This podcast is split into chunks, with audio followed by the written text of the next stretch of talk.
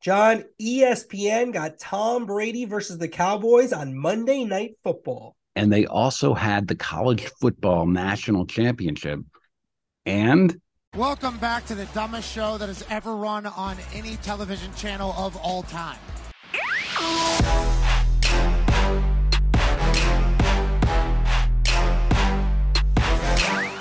And we're back the Marchand and Ourand Sports Media Podcast. I'm Andrew Marchand, sports media columnist for the New York Post. He's John Ourand, the media reporter for the Sports Business Journal. And John, uh, good to see you. You're coming live from LA, where you were at the national championship game this week, uh, which uh, wasn't wasn't that great a game, but hopefully you got a lot of stuff done out there cold and rainy here in LA, uh, Andrew. Uh, typical sports writer talk complaining about the weather. But I, I want to give, before we get started on the show, I want to give a quick shout out to Jake Horowitz.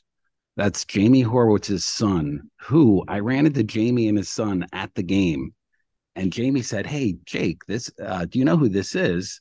This is John Ourand. He goes, and Jake Horowitz, without skipping a beat, says, Oh, my dad says you have the best sports podcast out there unbelievable. So Jake, you're you're he should be my who's up on that, Andrew. there you go. All right, thank you, Jake Horowitz. All right, let's go. Who's up and who's down? Who's up? Who's down? All right, Andrew, let me start. I'm going to give my who's up to Jimmy Pitaro of ESPN. I mean, we haven't seen the TV numbers from Monday night's Georgia TCU blowout, and I'm sure they're going to be grisly. 65 to 7. That was the most lopsided point differential in FBS bowl history, any bowl.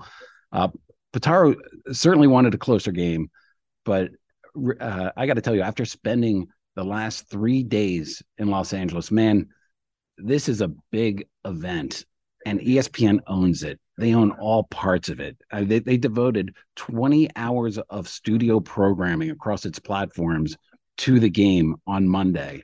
Uh, uh, last year's championship game, 23 million uh, viewers for it. The Georgia Ohio State semi, which is also um, uh, ESPN's, that, that had about 20, 23 million as well. Austin Karp from SBJ, he listed the top 100 telecasts for 2022 and other than the NFL and the Olympic opening ceremony, college football was the only sport to crack the top 30. And again, ESPN has it by itself, and it's had it since the BCS days. So you can understand why there is such a fervor for this expansion and the rights around all the conferences. All right, my who's up is Cameron Maybin.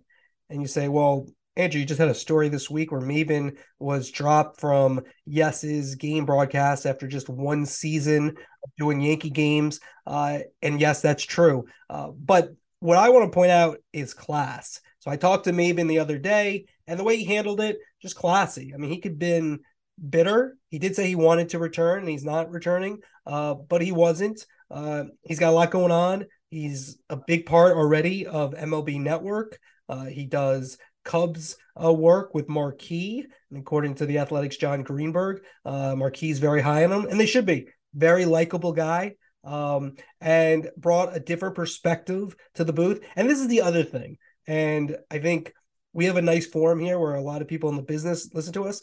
I do think with social media, there is a feeling that everyone's supposed to be pick your name in your prime, Tim McCarver Tony Kubek, the second you get in the booth instead of there's a developmental process. We saw that with Ron Darling. Ron Darling with the Nationals was apparently terrible. He was all I don't mean to interrupt your who's up. He was awful. He's awful. He goes to SNY. They did a good job producing him.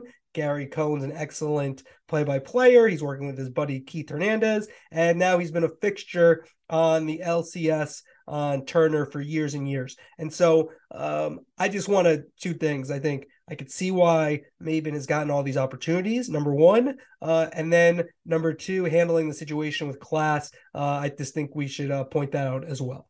Yeah, I, am glad you did that. We had a, a, same similar situation in DC with Justin Kutcher, who was doing Wizards games for a long time.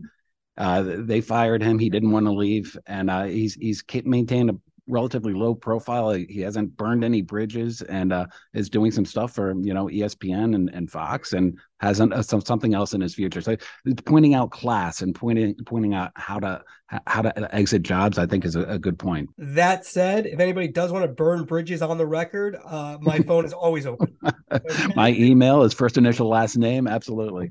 Well, let's go to who's down, and my who's down has to be Troy Vincent. I mean, what's a Watergate? What's a Watergate cliche, Andrew? It's it's not the scandal, it's the cover up. And of course, during the Damar Hamlin coverage, Joe Buck announced that play would resume in five minutes, and the game, as we know, was ultimately canceled. But there was a what was it was really a seemingly small question about where that five minutes came from. Why did he say five minutes? Whose idea was that? Well, on Monday, Don Van Natta uh, from ESPN posted a thoroughly researched story that credibly, in my eyes, lays the blame at the feet for the five minute call at the feet of Troy Vincent.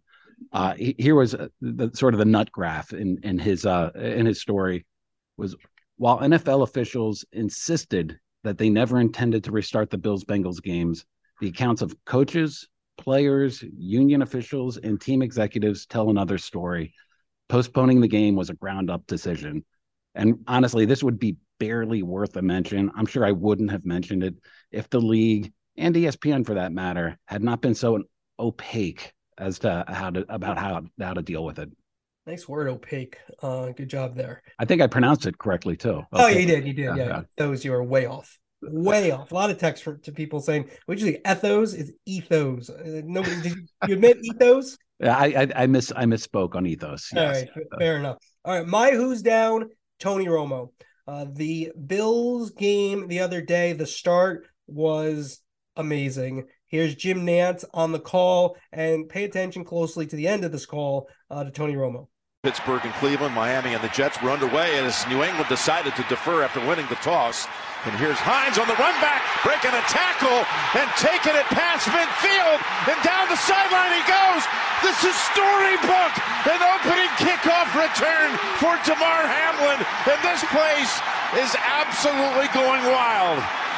Oh, you just said this is storybook. This is almost fate. I just can't believe. The big issue here is Romo needed to be silent there let the crowd and the pictures take over. Nantz had a pretty good call uh, on the run back. And I don't think Romo needed to add anything. And this is and and so part of this is on Romo, but just overall, this is something that you know the Romo Nantz team just doesn't gel. And I know the big narrative, especially coming out of CBS and people close to Nantz when Romo uh, first came in, I think a lot of writers wrote this as well, and perhaps it's true, was that Nantz kind of made Romo, and that's why he was better. I don't know what's gone on in that um, relationship or what, what, the chemistry in the booth, but uh, as the play-by-play guy, uh, I, I, there's just something missing there. And again, that's on Romo for not being silent. But you think as a team, you know, Nantz is the experienced guy, has been doing for a long time. Someone it, needs to be said, like, yeah, lay out there and let the crowd tell the story. Um, and that's a case where more was less, uh, and we did not need to hear Romo at that point. Yeah, you know what's so interesting is you and I both agree on uh, he shouldn't be talking over his play-by-play announcer, but what is unique about Tony Romo is that fans or friends of mine who are not part of the business they love that. They think it shows excitement. They, they i mean it technically is really like uh, from what we know about calling games like nobody no producer would want that to happen and no play-by-play person would want that to happen. But for some fans that still does work for them and they they love that. It's a uh, no i think in some occasions in that occasion though it's the crowd, it's the atmosphere, and then you wait and then you give the analysis. And that's where he needed to be a little bit more patient and wait for the opportunity instead of this magical moment, um, you know, with all the emotion, uh, with uh, Damar Hamlin better, uh, and number three, all around the NFL, run back in the opening kickoff at Orchard Park. Uh, it just wasn't needed. It's, it's, it's kind of not the biggest thing in the world, but I do think it's something that just kind of shows a little bit of the crack that we've seen over the last few years for whatever reason with Nantz and Romo. Um, and you know that's on Romo there for for talking when he when he shouldn't have. Um, and it's part of being a team though, and understanding each other and understanding how to do the broadcast together, which I think is largely a problem. Is the broadcast doesn't sound together often. All right, Andrew, let's get into the topics. Uh, you mentioned this in the um, opening. ESPN getting the uh, Cowboys and Tom Brady's potentially last game in the NFL. Were you surprised by that? Well, that, that's a good one. I, I, don't think it'll be his last game in the NFL personally, but it uh a little surprised. I do think if you look at the circumstances of what's just gone on um with uh Damar Hamlin, maybe that worked into it. Uh, you know, that that to me was the biggest reason uh, most likely is that they they basically uh, missed the game for Monday night. So they got the most marquee matchup. I mean, Buck and Aikman might have helped a little bit, but I think it had more to do with the circumstances of uh, missing that final game because of the uh, Hamlin situation in Cincinnati against with the Bills and the and the Bengals they got huge viewership when uh, Scott Van Pelt came on, but then they didn't have any commercials uh, where they could go do it. So they must have lost in the, in the tens of millions of dollars in terms of uh, uh of uh, commercials there. So that that may that's what would really make sense in terms of uh, why they got that game. But also, this isn't the ESPN package wild card package from before where they had the first game of the weekend on a Saturday afternoon. This is a prime time game on Monday night. So ESPN without the Damar Hamlin situation, was in line to get a premier a premier level game. Uh, it, uh, I was surprised to see them get the top game of the weekend, but they were certainly in line to get a better game than uh, that than you know what they had been getting in, in, in past years. Okay, and as we go forward, we're going to try to incorporate some of the questions we get from from you guys through Twitter, uh, and one that we got from Uncle Sloppy Joe on Twitter. Sloppy Joe, slop, sloppy Joe, come on. Which uh, is quite a name. His real name apparently is Joe Simons. Thanks, Joe, uh, or Uncle Sloppy Joe. Uh, can you explain how the game times and networks are decided for NFL playoffs, specifically the first two weeks? It's got to be something like a really small draft, right? So is that how's it work? It works that the uh, networks uh, they go and they lobby the NFL and they beg for the best games, and and there's a it's an intense amount of lobbying that you typically uh, used to see around you know the Super Bowl when they're lobbying for the best games of the of the next season, and so you, you know everybody put in a, a, request for that Cowboys game, you know, and, and it ended up going to ESPN. Uh, so that uh, ultimately. Uh, there, there, are networks that are going to be upset with with what they end up with. Um, uh, of course, CBS gets the AFC game, and uh, Fox gets uh, uh an NFC game right now. But then you throw like ESPN into the mix, you throw NBC into the mix, and they have to take some and, and, and move them around. What surprised me about Wild Card Weekend is uh, NBC of Sunday Night Football fame didn't end up with a marquee matchup, in my opinion. Yeah, I would agree. They they, they didn't, um, but uh, still not terrible. You got that AFC North matchup uh, the Bengals uh, and the Ravens, and then Al Michaels and Tony Dungy. They got a good game. I like that Jacksonville Charger game. Uh, might feel Thursday nightish, but those are two great quarterbacks that you get to feature. Uh, Al Michaels and, and Dungy on that. Uh, so you know some interesting things broadcasting wise. Uh, the other one in play, John, is Sean McVay, uh, who by the time this podcast comes out may have already stepped down from the Rams. I think the part about McVay uh, when you look at broadcasting, I don't think there's a 20 million plus dollar a year job like he had potentially with Amazon if he'd wanted to be, be Al Michaels' partner starting this year. Uh, there's no game analyst jobs right now. And the question for him is, and I've been told from some people who are close to him that he might like more interested in doing games than being a, a studio analyst, is you know, it might be better not doing anything or doing maybe podcasts, you know, staying in it a little bit than kind of hurting his value, you know, potentially as a game analyst one day uh, because uh, he could still coach again if he does you know time to come out. He's coming out eventually it's obvious. If it doesn't happen this year it's happening next year the year after it seems pretty certain that mcvay is not with the rams for the long haul. Uh, but but it but i do think he's an interesting equation and he could try to do other things with new media. I mean he's only he's in his 30s this isn't like an old curmudgeon guy yeah, by the way, that advice is great advice. Timing is everything. We talk often about Tony Romo and how he got that 18 million million dollar a year job, you know, and it was because ESPN started to try to poach him. And it's like selling a house. You get more than one bidder, all of a sudden the the, the numbers go up. Uh, if if he had come out last year, there were plenty plenty of openings because Amazon was a new dreamer you know, a, a new rights partner that was coming in, and it needed to build build up build it up. Uh, and then you had all the movement, you know, the free agent frenzy. That's not going to happen this year. You have set, you have people that that are set. So, do you want to come out and potentially go the Jason Witten route, where it's like, wow, that guy wasn't as good as we thought he was? Well, if you get twenty million dollars, then fine. But like, if you don't get the twenty mil, you need to get the money first. Gonna, nobody's going to pay twenty mil for the the number two analyst. No, not for the number. No, no, no, no yeah. chance in the booth.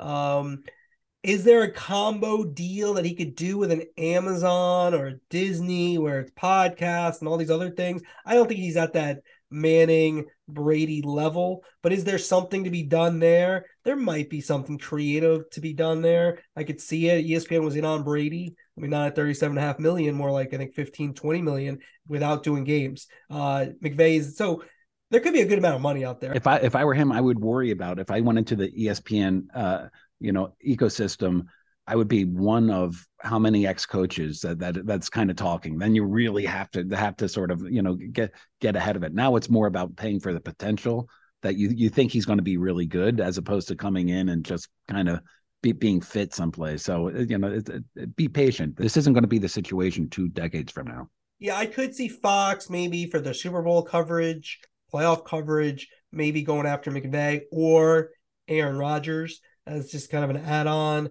uh, for their studio stuff. A guy named Tom Brady. Uh, I don't. He's not going to be in the booth, obviously, um, and I'm not sure he'll even be in studio if they get eliminated. But uh, but he's the guy who um, they've made an investment, I believe. Um, and so uh, I think, you know, he, he's a possibility as well. All right, let's get hit on a couple more NFLs before we get out of here. This is something sensitive issue, I think. Um, Greg Gumbel had a rough, rough final game and season uh, this year. CBS is going to have to make some decisions on this. This is a little bit tough to listen to, but this is from the other day. Uh, the Browns Steeler game. This is a touchdown call. Uh, keep in mind, Sean Watson is the quarterback of the Browns.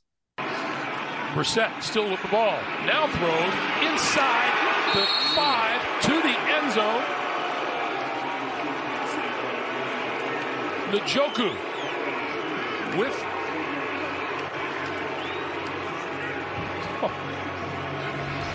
Deshaun Watson. There he is. And now Njoku on the receiving end. Yeah, that's tough to listen to. Greg Gumbel has had a tremendous career. Um, and so uh, it's just it's hard. This is a hard thing. We've seen this with uh, broadcasters. I'm not saying it's age related. I don't I don't know what what what's going on um, in in that situation, but you want to be sensitive to to to the man's career and how great Greg Gumbel has been over the years from his ESPN days on to CBS. But they, but they're gonna have to figure that out because you know obviously that's not what you want. And and Gumbel struggled uh, at times uh, throughout the year, but uh, really was highlighted this week. All right, Andrew, i w- I'm in LA. I spent Sunday at, on the Fox lot at the at Fox Studios as they are going through uh, what Billy Wanger called controlled chaos inside the uh, uh the, the uh, production room. As a viewer, how did how did Fox perform? Yeah, I think Fox and CBS both did a good job. This is why. Uh, it's a minor thing to me. It's basic uh, sports television. However, Fox had trouble with this during the World Cup. I don't know if I've mentioned. I, I didn't really. Uh, I wasn't as fond as their coverage. Um, and the uh, so during the last Sunday of the playoffs, the CBS and Fox um, had the scores from the other games that are impacting the game you're watching uh, up in the on the screen, which is smart. It's one shot uh, one stop shopping, and that's what you should have in the group stage of the uh, World Cup, which is basically similar to last week of the playoffs. They didn't do that for some reason. And so I thought that was good. So a plus to them. DirecTV says goodbye, John. So let's hit on that. Uh, what's your take on that after, was it 1994? How 1994. That's uh, what, what is that? 10, 20, uh, almost 30 years of uh, a Sunday ticket on, uh, on, on DirecTV. They finally said goodbye. And if my Twitter feed uh, uh is, is real life, they're losing subscribers by the boatload right now with people that that, that only had DirecTV uh, for access to Sunday Ticket. Uh, I'm not going to do the story. I can't do the story until we actually see what the results are at the next their next quarterly earnings call to see how much they they actually lost in terms of uh, subscribers. That's something to to to, uh, to look at. But um, you know, DirecTV really when it launched in 1994, it launched with Sunday Ticket and Sunday Ticket and the NFL. I truly believe, just like they helped build ESPN and just like they uh, the NFL helped build uh, Fox Sports, it really helped build DirecTV into a place for sports fans. And so th- this really is a, a seminal moment in in uh, in uh, TV viewing. But DirecTV still is the front runner to maintain Sunday Ticket as a, a commercial licensee where they're going to sell it to, to bars and to restaurants and and uh, and and things along those lines because bars and restaurants they're not set up to take uh, to to stream to every TV. Uh, they they don't have YouTube TV boxes in every single bar and restaurant. DirecTV is already there, but this is going to be an interesting deal to follow because uh, you know, as with the NFL and Apple, the you know the the NFL wants a lot, but DirecTV has all the leverage here because who else is going to sell at the bars and restaurants? They're the only game in town. So how this progresses uh, is is going to be interesting to watch. And the fact that they don't have a deal already suggests that they're maybe not as close as uh, as I would have ex- expected that they would be. Yeah, I could see that. Um, you know, being a little bit contentious given you know the recent history and and Directv trying to get out of that deal. All right, let's move to our final topic under NFL. Uh, the top 100 shows. Now, if you're someone like me, someone like you, some anybody listening who writes about sports media, writes about the NFL, we've been saying that 75 of the top 100 shows for the previous year were NFL games. What are we going to be writing now? What's the number out of 100 for next season, John, that we're writing? Honestly, this is stunning to me, Andrew. 82 games cracked the list according to a and, and I got to give a shout out to Austin Karp our uh, SBJ's ratings guru who uh, compiles this list every single year. 82 games this year, up from 75 last year, 72 the year before, 78 the year before. Uh, it, it's uh, it, it seems like a broken record now, but I just want to emphasize this is all television. I mean, as growing up, the idea that that sports would uh, dominate television like this is, uh, I mean, it, it's it's a really an incredible achievement. And of those 82 games, regular season games. It's not all Super Bowl and playoffs. I mean, they, they can't be with, the, with, with those 82. And if you throw in college football uh, of uh, all genres in television, not just sports again, but all genres, college football plays four. So uh, 86 American football games were were on the list, uh, as was like you know the, the State of the Union address, but that goes across multiple networks. Uh, uh, it still gets higher number than than I would have expected. One main point about the list that that uh, I have to highlight is the Olympics. Uh, the Olympics were all would always every four years, or I guess every two years, would dominate the list. But this year, or actually not this year, but uh, 2022, they put forth a record low number of telecasts in the top 100 two nights. One was the opening ceremony, which always ranks high, and the other was the uh, the Olympics that came right after the Super Bowl, uh, which uh, which is just shocking if you think about that. Four years earlier, the Winter Games uh, from Pyeongchang, that was twelve nights that got in the top 100.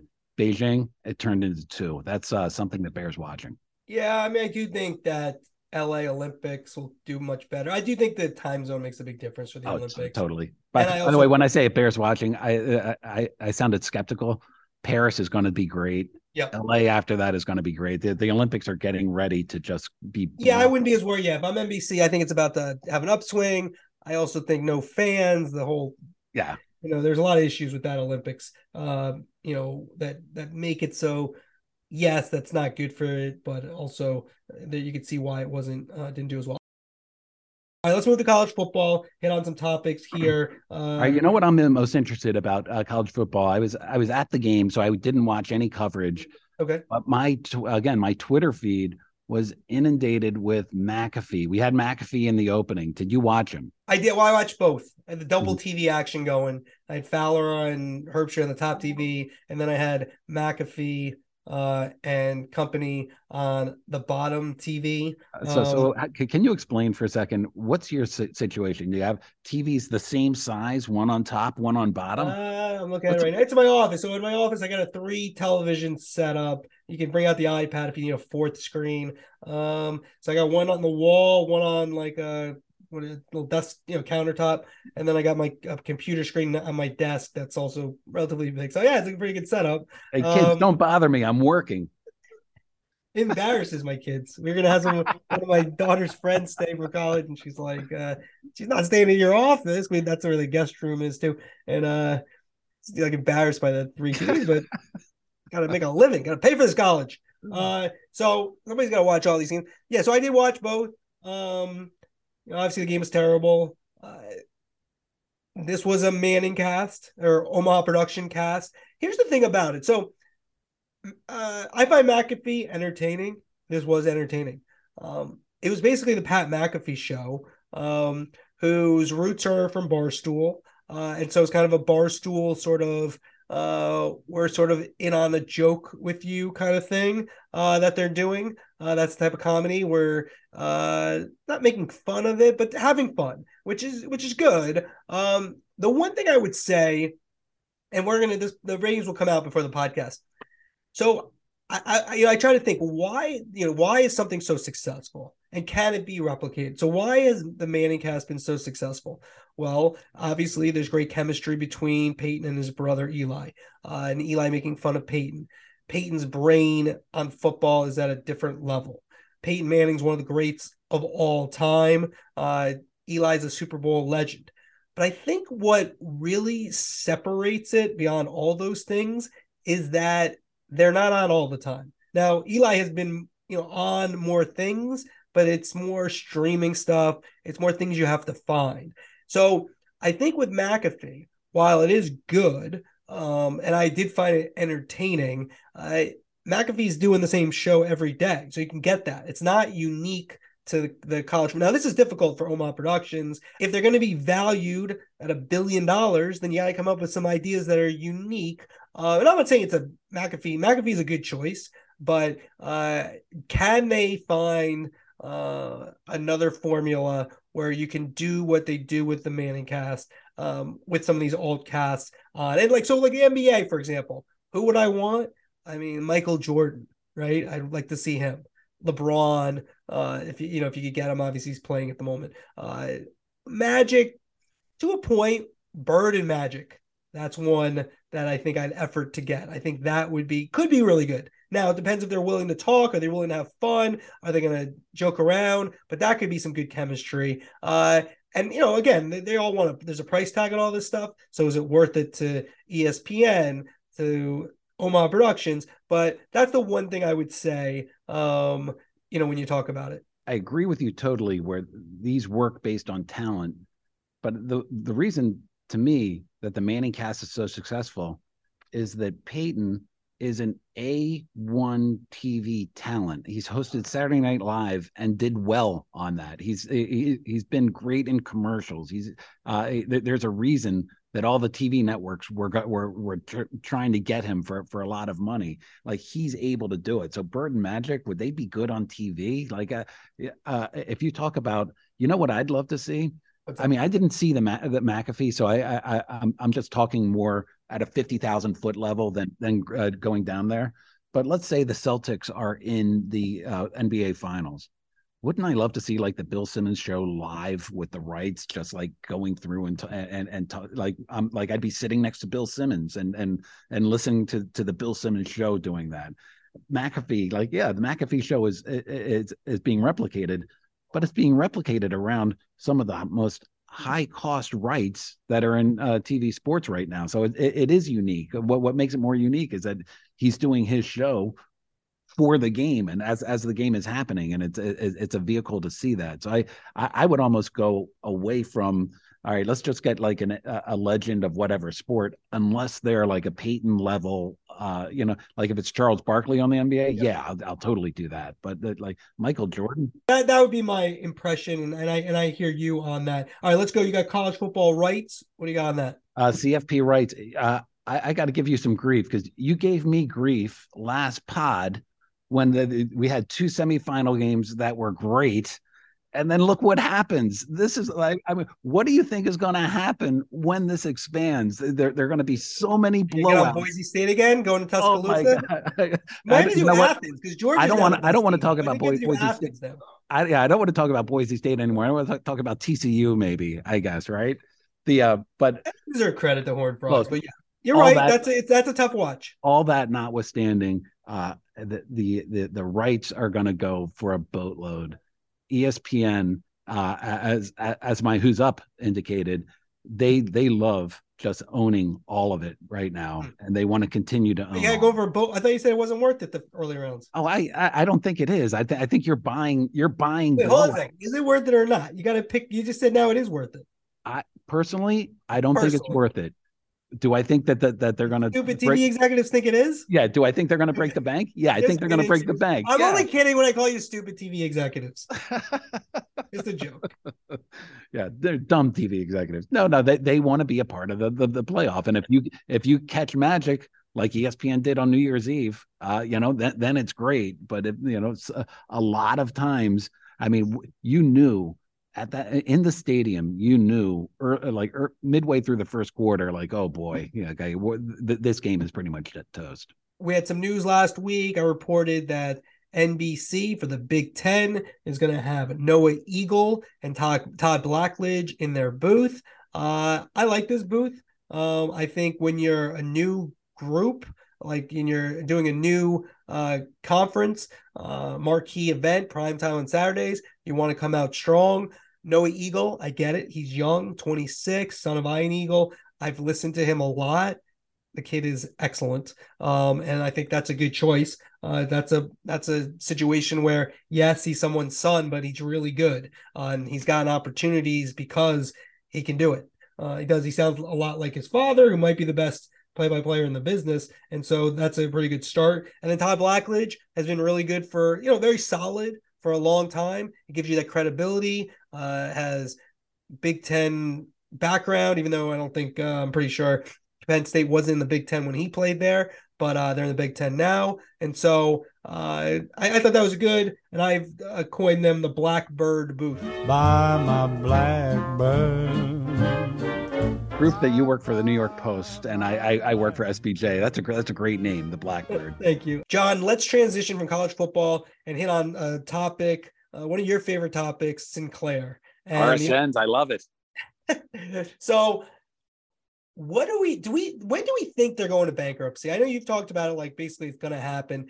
And th- my question is this because I do think uh, some birdies out there have said maybe it happens in the first quarter of this year. And if it does, and this is really my question, okay, I'm not really asking you to predict because you've already basically said that you think it's going to happen. I think basically everyone in sports believes this is my big question because this is something I'm really understanding even more. Uh, and I just think it's going to be a humongous story because that's what's fun about our covering media is a lot of this stuff it just expands into the stratosphere and like college football the media aspect of it really was the biggest part of all the deals so that's why it's fun to cover what we cover. But I think this one also has that potential. So my question to you now right and this for all these people who are listening who cover teams uh, around what is it going to mean for these teams that that's my question when they go into bankruptcy and their rights are basically worth nothing all of a sudden correct uh, not necessarily nothing but it uh, but it, it, it, will be a disaster. This is why I'm, I'm actually a little bit skeptical that they're going to go into bankruptcy, even though, like you, I'm hearing increasing noise about this. And to be clear, it's uh, Diamond Sports going into bankruptcy uh, okay. uh, potentially, not not Sinclair. And and the reason is if they go into bankruptcy, all hell breaks loose. Nobody has control of it. So it doesn't. It's not. There's not going to be a very simple, simple, elegant way for Major League Baseball to go in and reclaim those rights. So potentially, if you're the Detroit Tigers and and uh, you're, you're part of the Bally Sports RSN, you know, in in uh, in, in Detroit, uh, Bally Sports Detroit. If Diamond Sports goes into bankruptcy, they don't have to pay the Tigers, from my from my knowledge, their rights fee. They will eventually, but they can they can essentially take out you know interest-free loans to say like, well, we owe this to you, but we're unable to pay it because we're in bankruptcy.